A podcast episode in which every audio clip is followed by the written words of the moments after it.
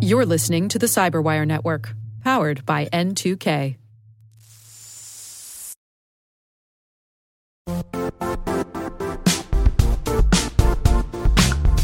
And now, a word from our sponsor, Zscaler, the leader in cloud security. Cyber attackers are using AI in creative ways to compromise users and breach organizations.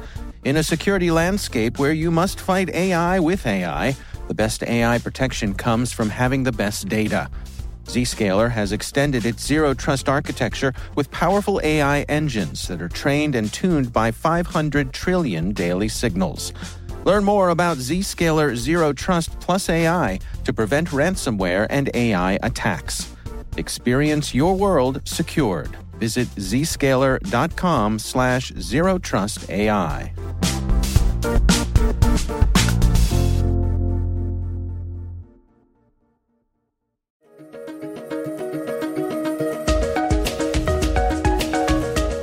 Hello, everyone, and welcome to the CyberWire's Research Saturday. I'm Dave Bittner, and this is our weekly conversation with researchers and analysts tracking down threats and vulnerabilities and solving some of the hard problems of protecting ourselves in a rapidly evolving cyberspace. Thanks for joining us.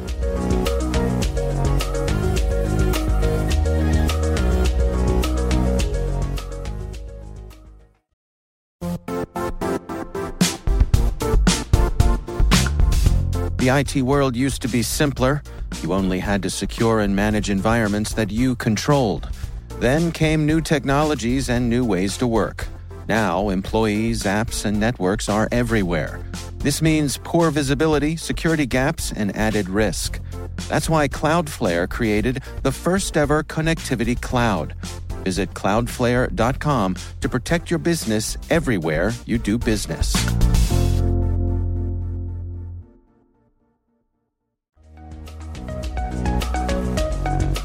So this one's a little bit different from the kind of stuff that we normally publish.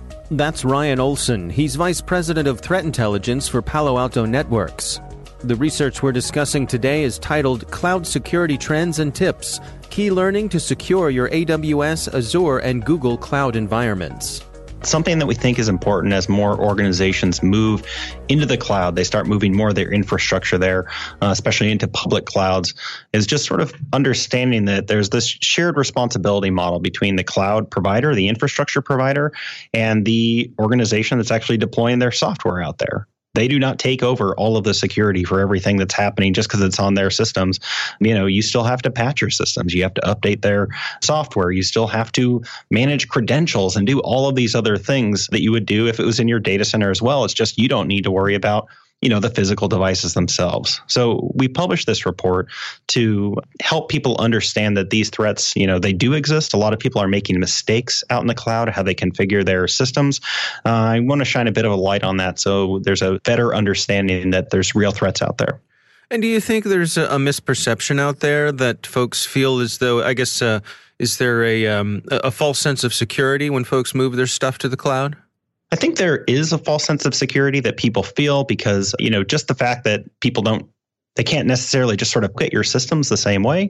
Uh, you know, you don't feel as exposed because it's in the cloud, and you sort of have this trust in your provider, whoever they might be, that they're doing all these good things for you to keep your system safe.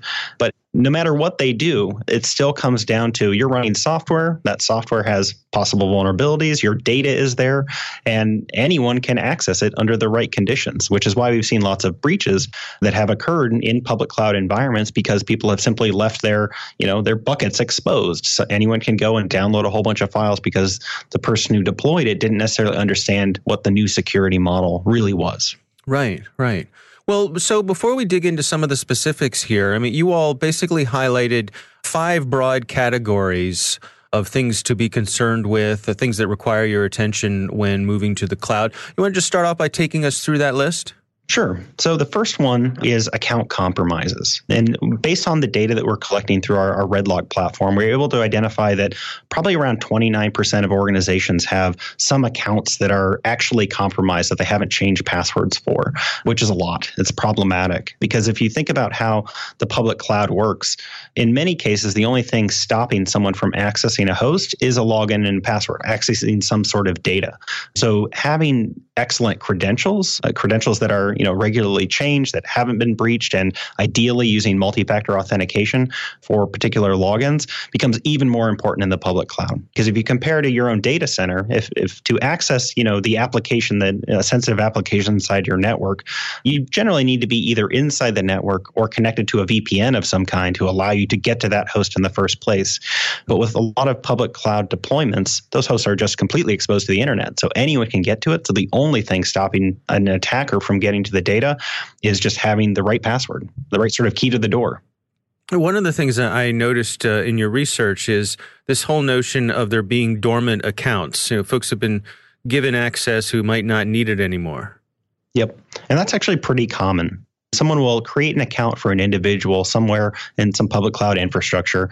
They set it up because they need to make some changes and they never sort of go and clean that account up. Maybe the person has left the company, maybe they just never had another reason to go and log into it, and the account just sits there dormant. And that's an exposure because that's a user with a password who could be compromised.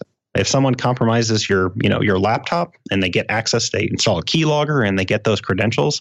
If there isn't some sort of multi-factor authentication, all those accounts that are sitting out there unused, they're really just extra exposure that's unnecessary. And you make the point that you need to operate under the assumption that credentials will be compromised. Take us through what uh, what do you mean there? Yeah, so this is a little different than how most people a lot of people have these policies inside their companies where they have to rotate their credentials every, you know, 60 or 90 days. Mm. And I think those are sometimes those policies can be detrimental because people then create these password schemes that, you know, are easy to crack by by someone who actually has seen one of the passwords. But in public cloud infrastructure, I think it's more important to take those steps because credentials do get compromised, especially when people have bad sort of password systems and because because it's exposed out to the internet, you wouldn't even necessarily know unless you're monitoring that those credentials were used at some point. So it isn't a guarantee that every single login and password combination is going to be breached at some point. But making these changes, and especially because you can do this pretty easily in public cloud infrastructure, rotate credentials, it just becomes an even more important component of keeping that data more secure. So, when it comes to uh, preventing account compromises, you all have uh, some tips here. You want to walk us through those? Yeah, so I think the most important one that I just mentioned was enforcing multi factor authentication, especially on privileged accounts. Most public cloud infrastructure have this concept of a root account that has access to all of the different services. They can, you know, deploy additional virtual machines. They can do all these things and they're not really restricted by the same kind of policies that other users are. That one in particular is most important to have multi factor authentication on, either through a token or through some sort of SMS. And then the other aspect of this is uh, credentials aren't just passwords. Credentials, especially in public cloud, often are access keys, sort of these long tokens that are generated because one service is talking to another service. It's not necessarily a user, it's just you need to provide this API key to be able to access the data. Those can be exposed through ways that people just aren't used to. Oftentimes, they get bundled into code code, you know, inside a script that's going to access a system, and that code can get exposed itself. People make mistakes by accidentally uploading it to, you know, to GitHub or to somewhere else, and maybe making a repository public that wasn't supposed to be public. Those are the same issue of credentials that have been exposed, and someone can take control over. That you just have to think more about when it comes to the public cloud. So I think those are the the two main ones of the of the ones that we recommended that I really want to note for the listeners. Yeah. Well, let's move on uh, to the next topic, and this was cryptojacking. Cryptojacking's been a huge topic for the last, I'd say, almost 18 months now because we were seeing on the desktop on people's computers we were seeing lots of attackers move to compromising hosts so they could go and mine specific cryptocurrencies. Monero was the one that we were seeing most. But we also saw these attacks happening in the public cloud. Basically, if the attacker can get access to those credentials, whatever they are, API keys or otherwise, if they can spin up a virtual machine in your cloud, they can spend a lot of your money going and mining cryptocurrency. And what we've seen toward the end of the year is as the currency prices have been dropping significantly, we were, I think the price of Bitcoin are, is around $3,500 US right now. And last year at this time, it was closer to $18,000. We've seen this trend cooling off a little bit. This is one that I don't expect to just disappear. I don't think we're going to see all attackers who are using the crypto mining business model stop performing it. But I do think we're going to see people shift back more toward, you know, launching ransomware attacks and other kinds of attacks that they have that can make more money off of as the prices drop. And so, what are your recommendations for best practices here? Really understanding what's getting deployed inside of your all, all of your virtual machines is really important and one thing that you can do is in these crypto mining attacks, something that's required is that the virtual machine that is deployed has to be able to go and talk to a mining pool. And the best thing you can do is make sure you're actually monitoring the traffic out of all the virtual machines inside of your public cloud so that you can see are we seeing traffic to mining pools? And ideally, just implement a deny all policy to say if unless you have specifically allowed traffic from these VMs, don't allow anything out. It's just unnecessary traffic going out and it'll prevent you from being impacted because nobody's going to deploy these in your network, even if you are compromised, if they're not going to make any money off of it. Hmm. So the next category you looked at was compliance. Take us through what you found here. Yeah, so compliance isn't something that in Unit 42 we normally have to, to talk a lot about. But it, in the public cloud, it becomes more important because you're effectively saying, hey, you have a whole bunch of new infrastructure that you've gone out and deployed, and there are a lot of regulations around how you actually defend this data. So one of the things that people like us do with products like Redlock is we look at how are you doing from a configuration perspective compared to various standards, you know, HIPAA standards, GDPR, PCI, all of these things where there are regulations around you have to encrypt certain kinds of data and you have to maintain certain kinds of information to actually keep it secure. And what we found were a lot of organizations as they deploy are just not meeting those requirements. You know, there are certain best practices and requirements that are laid out that just they're not configured properly to hit all of them. So one example was we found about 32% of organizations weren't um, fully hitting their requirements for GDPR, the General Data Privacy Requirement that was passed in the EU recently, and that's a big percentage. That's a lot of organizations who all what they really need to do is start making some changes in how they're managing that infrastructure but also have the data, understand are you actually hitting these compliance requirements or not, so that you have the ability to say we need to go and make some changes. And why specifically is this more of an issue in a cloud environment than if you were hosting the stuff yourself? I think it's a, a, similar issue between the cloud as well as keeping this inside of your data center. But I think something that happens in public cloud environments, which doesn't happen as much in data centers, is people inside an organization deploying virtual machines or deploying other kinds of infrastructure without having to go through their IT org. The IT org who generally has you know things in place to make sure they're complying with all those regulations.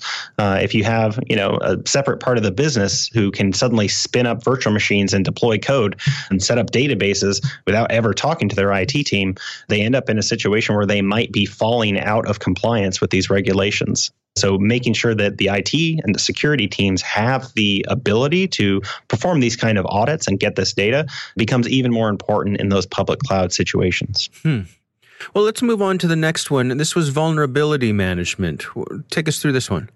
So, uh, when you deploy virtual systems out into the public cloud, unless you're using, you know, one of the services where it's fully provided to you by the cloud vendor. So if they're hosting the entire SQL database or something like that, you're still responsible for making sure the systems are getting patched. So you still have to update all of your software, make sure you're running the proper kernels on your operating system, making sure you're updating the PHP libraries, whatever they might be for what you're actually running.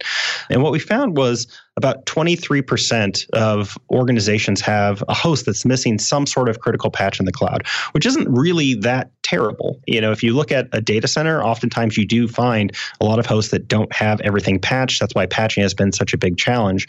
But what's true in a data center is you can deploy a you know a vulnerability scanner, scan across all your hosts, and sort of know what the situation is. That's not quite as easy to do in the public cloud. You've got to have uh, different ways to actually go and gather that inventory of all the hosts that are actually running inside your public cloud, what software is on them, and that's a little bit different. It just requires some different kinds of visibility. And so, what do you recommend? How can folks get on top of this? I really think the most important thing here is, again, having that visibility. So being able to sort of correlate all of the vulnerability data that you have inside your network in the public cloud, and then look at the controls that you have in place. If you don't, if you have hosts that aren't patched, understand what kind of controls exist for you in the public cloud, either as a virtual firewall or something else that can prevent those vulnerabilities from being exploited from the outside. I don't think we're ever going to be in a situation where we can tell everyone just make sure you've got everything 100% patched. It's a, it's a great world of the future a great thing to think about. But if we're never going to get there, it's about mitigating what the risk is, and the way that you approach that mitigation is different in public cloud because you're you don't have the same kind of infrastructure necessarily. Hmm. Now, now the last uh, category that you explored was managed container services. What were we talking about here? Yeah, so containers are really growing in popularity, especially inside the public cloud. I believe that our number was about 25% of organizations were using some sort of container service in their public cloud, either mm. Amazon's Elastic Container Service or uh, Kubernetes, a different version of Kubernetes from Google or for Azure. And that means that's a quarter of them who have deployed this container management system. So in a normal situation, if you were doing this in your data center, uh, those Kubernetes these instances, the hosts that are actually allowing you to sort of orchestrate the creation of new containers, it would be walled off inside your data center. No one's going to be able to go and touch it. But in the public cloud, it's possible that you leave that fully exposed to the internet. So we found 46% of organizations, their Kubernetes pods, where they could accept these instructions, they were allowed to accept traffic from anywhere, which is just unnecessary. It's unnecessary for those to be left exposed. And it's an important thing to actually control because being able to deploy basically a, a, virtual machine, you know, a Docker image that contains a bunch of software inside somebody's network gives you a lot of access, both for an abuse perspective for taking up their resources, but also to potentially launch some sort of more malicious attack where they go and try to access more data. Hmm. So, what do you suggest here? In this case, there's there's some good best practices around just sort of blocking off access to these systems, using the user management system within your public cloud provider to prevent people who don't need access to your Kubernetes managed instance from accessing it. And then also, where possible, try to find good solutions for monitoring your container deployments. You want to be able to understand what containers are you launching, what is the source of the images for those, so that you have more confidence that there isn't something malicious going on in one of these sort of things that are foreign to a lot of people in the world of IT. So, I mean, looking at these as a whole, sort of a, high level look, what are the overall take homes from the examination that you did here? I think the best takeaway is that a lot of people who are moving their infrastructure to the public cloud, and nearly everybody is doing this in one way or another, they're at least sort of dipping their toe in the water, don't necessarily know how to keep that secure and they don't have the right tools to make sure they're keeping it secure. And from a security perspective in particular, my team generally what we're talking about is adversaries who've compromised networks and they're installing malware and they're trying to steal people's data. What you see in the public cloud is a different kind of attack. You know, you might have seen somebody attack an organization and steal their credentials, but then they use those credentials just to log into a database and extract a whole bunch of data or download a whole bunch of files. The the actual evidence that occurs out in the public cloud is really different. And you introduce these new capabilities like containers containers and all these different services that the cloud providers have deployed. Uh, just to give you one quick sort of anecdote, I was hmm. talking with someone about why public cloud is different from a from a threat research perspective. And I've got a lot of really smart people on my team, but I told them I opened up the Amazon page where Amazon shows all their services, and there's so many of them. They've all got interesting names. And I said, if you asked anyone on my team what role does Amazon, and I just sort of scrolled down the list and said, Amazon Lightsail, what role does it play in an attacker's playbook and how they're going to launch their attack, they would probably say, "What is Amazon Lightsail?" right. Because it's just there and there's new services all the time. We're just this is the the world of public cloud moves really really quickly.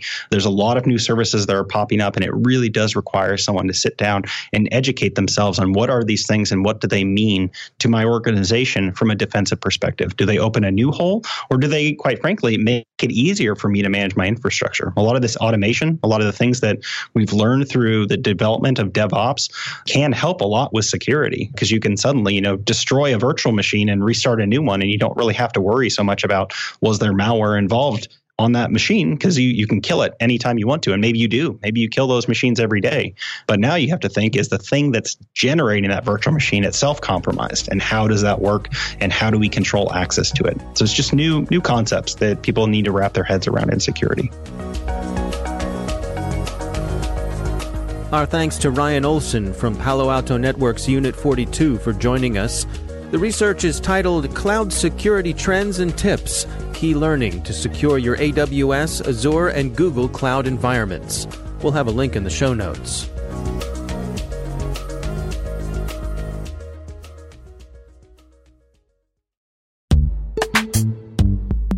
And now a word from our sponsor, Netskope. Netskope is a worldwide leader in SASE and zero trust. Its unified platform, Netskope One, provides optimized access and zero trust security for people, devices, and data anywhere they go, helping customers reduce risk, accelerate performance, and get unrivaled visibility into any cloud, web, and private application activity. To learn more about how Netscope helps customers be ready for anything on their SASE journey, visit netskope.com.